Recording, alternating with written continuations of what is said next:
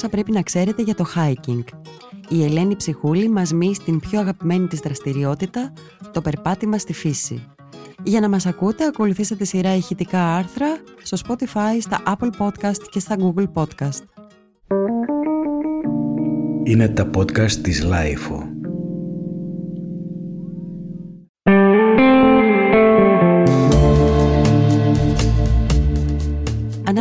Τι γλώσσα μιλάνε εκεί που θα περπατήσεις, στον Καναδά και στην Αγγλία το προτιμούν hiking, rambling ή hill walking, στη Βόρεια Αγγλία fell walking, στην Αυστραλία bushwalking. Και δεν είναι συνώνυμο με το trekking, όπως πολλοί μπερδεύονται, καθότι το δεύτερο περιλαμβάνει και διανυχτέρευση στη φύση, άρα και έναν ελαφρύ εξοπλισμό που θα κουβαλήσεις στην πλάτη. Εγώ το λέω περπάτημα στη φύση το πάω για hiking μου κάνει σαν επίφαση, σαν αυτούς που πάνε γυμναστήριο για να καμαρώνουν με τις επιδόσεις τους στα social. Ταπεινά περπατάω. Δεν ανήκω σε κανέναν ορειβατικό σύλλογο και απεχθάνω τις οργανωμένες διαδρομές.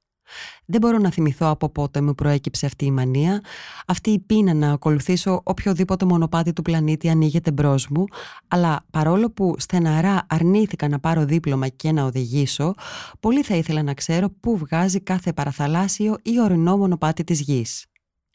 Το αυτοκίνητο το θεωρώ κάτι σαν εξάρτηση και πάντα γελάω μέσα μου για όσους μου δηλώνουν πως γνωρίζουν απ' έξω ένα μέρος επειδή το προσπέρασαν οδηγώντας.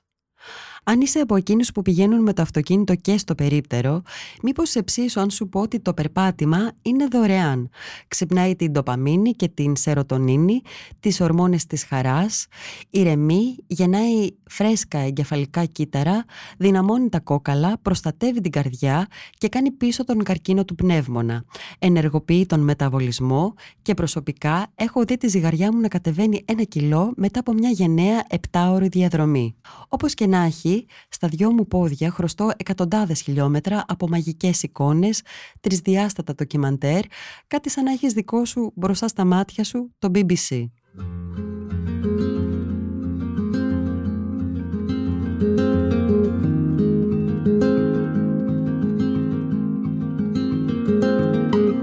Το περπάτημα είναι μοίηση. Στην αρχή ξεκινάς με ένα μισάωρο, μετά ο οργανισμός σου ζητά παραπάνω. Μετά η ώρα ακυρώνεται αρκεί ο δρόμος να είναι αυτός που πρέπει, με το ίσιομα, την ανάβαση, την κατάβασή του. Η αξέχαστη πορεία αποζητά ποικιλία που είναι σαν να αγκαλιάζεις με τα πόδια σου την ανατομία της γεωγραφίας, να περπατάς το χάρτη, να αγγίζεις με τα πόδια σου τα πιο αδιόρατα μυστικά της δημιουργίας, να μυρίζεις τις αναλογές του τοπίου, που ναι, έχει μυρωδιά και σε αυτό το αγκάλιασμα να ανακαλύπτεις αγριοστάφυλλα, χόρτα, μούρα, σίκα, καρύδια, αμύγδαλα, μάραθους και δάφνες, την κρυφή τροφή των πρωτόπλαστων. Κράτα και μια σακουλίτσα μαζί σου να τη γευτείς. Όταν το αγαπήσεις, το περπάτημα δεν σταματά ούτε στην πόλη. Οι γειτονιές είναι εκεί για να τις ανακαλύψεις, να μπεις στα κρυφά εσωτερικά τους, να στρίψεις σε τυχαίες γωνίες, κάθε συνοικία και πολλές εξορμήσεις, πολλές εικόνες να κατακτήσεις. Μία πόλη δεν θα τη γνωρίσεις ποτέ μόνο από τις λεωφόρους της. Τα λάθη Τον πρώτο καιρό ακολουθούσα υπνοτισμένη τις εκπλήξεις μιας άγνωστης πορείας, μόνη και χωρίς κινητό. Το κακό όμως μπορεί να συμβεί και στο ίσιωμα, οπότε η επικοινωνία με τον κατοικημένο κόσμο είναι απαραίτητη. Όπως και το νερό, που δεν θα ξεχάσεις να πάρεις μαζί σου. Όλα τα υπόλοιπα, εκτός κι αν προσπαθήσεις το Everest ή την κορυφή της Πίνδου, είναι περιτά. Χάρτες, βιβλία και site με τα μονοπάτια του κόσμου υπάρχουν άπειρα. Ποτέ όμως μην ξεκινήσεις με το βιβλίο αγκαλιά. Τα μονοπάτια είναι ζωντανά. Μία βροχή ή το χιόνι του χειμώνα αλλάζουν το τοπίο. Οι ενδείξεις ξεβάφουν. Πριν ξεκινήσεις, ρώτα κάθε λεπτομέρεια του ντόπιου και όσο περπατάς, έχει τα μάτια σου ορθάνυχτα. Μη χάσεις τα σημάδια. Πριν βγούμε στον πηγεμό, ενημερώνουμε κάποιον δικό μας για το περίπου της διαδρομής. Για καλό και για κακό. Μη ρωτήσεις ποτέ άνθρωπο που δεν περπατά και μόνο οδηγεί για μία απόσταση.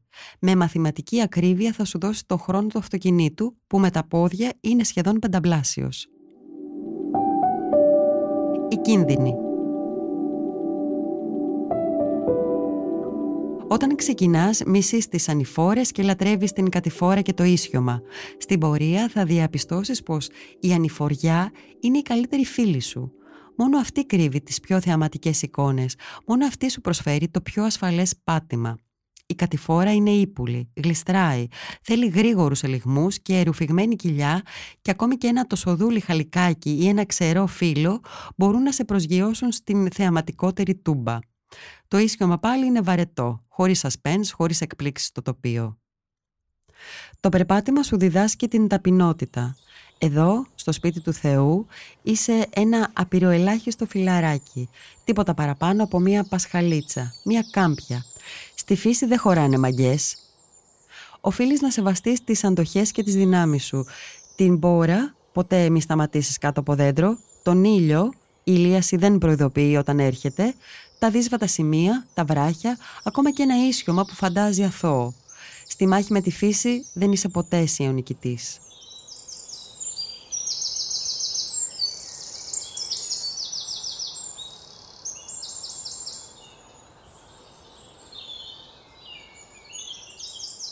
Η μεγαλύτερη εχθρή στο περπάτημα είναι τα πετραδάκια χαλικάκια, τα ξερά φύλλα που γλιστράνε και σκυλιά που φυλάνε τις τάνες. Αυτά θα τα αντιμετωπίσεις με ατρόμητο ηθικό και αδιαφορία γιατί ξέρουν να μυρίζουν το φόβο σου. Ως γυναίκα μόνη μπορεί να έχεις κακά στην απαντήματα. Άνθρωποι υπάρχουν ακόμα και στα πιο απάτητα της μοναξιάς. Για να μην τρομάξεις, διάλεξε καλή παρέα. Παλιά περπατούσα με μίνι, σορτσάκια, με μαγιό, με ό,τι να είναι. Τώρα φοράω πάντα μακρύ παντελόνι και μακό και σου συστήνω το ίδιο αν δεν θέλεις να επιστρέψεις με πακλαβαδοτό δέρμα από τις γρατζουνιές. Τα βάτα, οι ασφόδελοι, τα παντός τύπου τσιμπιτερά φυτά θεωρούν υποχρέωσή τους να αφήσουν το στίγμα τους πάνω σου όταν τα προσπερνάς. Η ιδανική εποχή Η άνοιξη και το φθινόπωρο είναι η χαρά του περιπατητή. Ιδιαίτερα ο Απρίλης και ο Μάης, όταν η μέρα μεγαλώνει και όλες οι ώρες της είναι υπέροχες για να ξανοιχτεί στα μακρινά. Το καλοκαίρι γύρω στις 12, αν δεν έχεις την αντοχή της άβρας, ξεκινούν τα δύσκολα καθώς ανεβαίνει ο ήλιος. Τότε βάζουμε ξυπνητήρι πριν χαράξει. Η μέρα που χαράζει on the road έχει πολλά μαγικά να σου δείξει. Αλεπούδες που σε χαιρετούν μακάριες, δύο ήλιους μέσα στη θάλασσα, ζουζούνια και πουλιά στο πρώτο οργασμικό τους ξύπνημα. Οι βλακίες Στην αρχή, οι ειδικοί μου συνέστηναν πανάκριβα παπούτσια, ρούχα που σε καλύπτουν λες και είσαι αστροναύτης μέσα στο 15 Αύγουστο, σάκο με δεύτερα παπούτσια, πηξίδα, κορδόνια, φάρμακα, σταφίδες και σοκολάτες και μόνο ραντάρ δεν μου είπαν να πάρω για τη διαδρομή μιας ώρας ανέβα, μισή κατέβα, ανάμεσα σε δύο χωριά. Άχρηστα όλα. Αν είναι να ζαλικωθώ το βιός μου, καλύτερα να κάτσω στον καναπέ μου. Τα πανάκριβα παπούτσια δεν είναι απαραίτητα τα καλύτερα. Με κάτι τέτοια κόντεψα να χαλάσω τους αστραγάλους μου και σίγουρα χάλασα το κέφι μου. Το σωστό παπούτσι είναι το α και το ω του ειδονικού περπατήματος και αυτό θα το κρίνεις εσύ. Προσωπικά βρήκα το τέρι μου σε ένα ζευγάρι των τριών ευρώ που πήρα από το Lidl. Τα ειδικά μπαστούνια για μένα είναι ένας κακός μπελάς που ποτέ δεν κατάλαβα σαν τι χρησιμεύουν. Πριν τα ψωνίσεις, δανείσου για να τσεκάρεις. Αν είναι να κουβαλήσεις σάκο, προτίμησα κάτι πολύ ελαφρύ, τύπου υφασμάτινο πουκί που κρέμεται στην πλάτη, σου ελευθερώνει τα χέρια και κρατά ίσια την πλάτη και όχι αυτούς τους ειδικούς σάκους, λες και πας εκστρατεία στον Αλβανικό πόλεμο που ζυγίζουν πολύ και σου υδρώνουν την πλάτη το πιο φτηνό και υγιεινό ναρκωτικό. Όταν περπατάς, χάνεις την αίσθηση της πραγματικότητας. Αυτό όμως θα σου συμβεί πάνω στις δύο ώρες, τότε που οι σωστές ορμόνες έχουν βρει τον προσανατολισμό και τον ρυθμό τους. Τότε αρχίζει να χορεύει μέσα σου η παρέστηση μιας μοναδικής ευτυχίας που θολώνει κάθε πρόβλημα. Το περπάτημα στη φύση είναι προσευχή, θεία κοινωνία, κάθαρση. Ένα τεράστιο μάθημα ταπεινότητας. Τη στιγμή που γίνεσαι ένα με τη δημιουργία, το σύμπαν. Το μυστικό. Το περπάτημα είναι σαν παράσταση ή σαν ταινία. Για να πετύχει πρέπει να έχει ρυθμό, τον δικό σου. Βρες τον και ακολούθησέ τον πιστά. Οι συνεχείς στάσεις γκρεμίζουν όλη τη μαγεία. Εδώ δεν ήρθες να βγάλεις selfie, ούτε να παντάς στα κινητά. Η καταστροφή.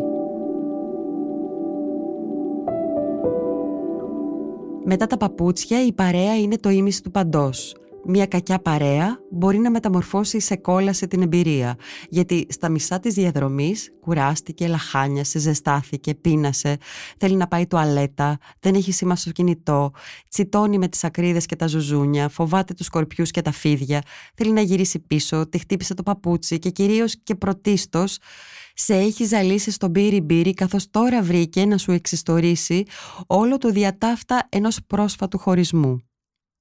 Όταν περπατάμε, δεν μιλάμε. Κάτι τέτοιο μπορεί να ξεφορτίσει στο δεκάλεπτο όλη την μπαταρία της ενέργειάς μας και επιπλέον να μας αποσπάσει από την θέαση των υπερκόσμιων που μας περιβάλλουν.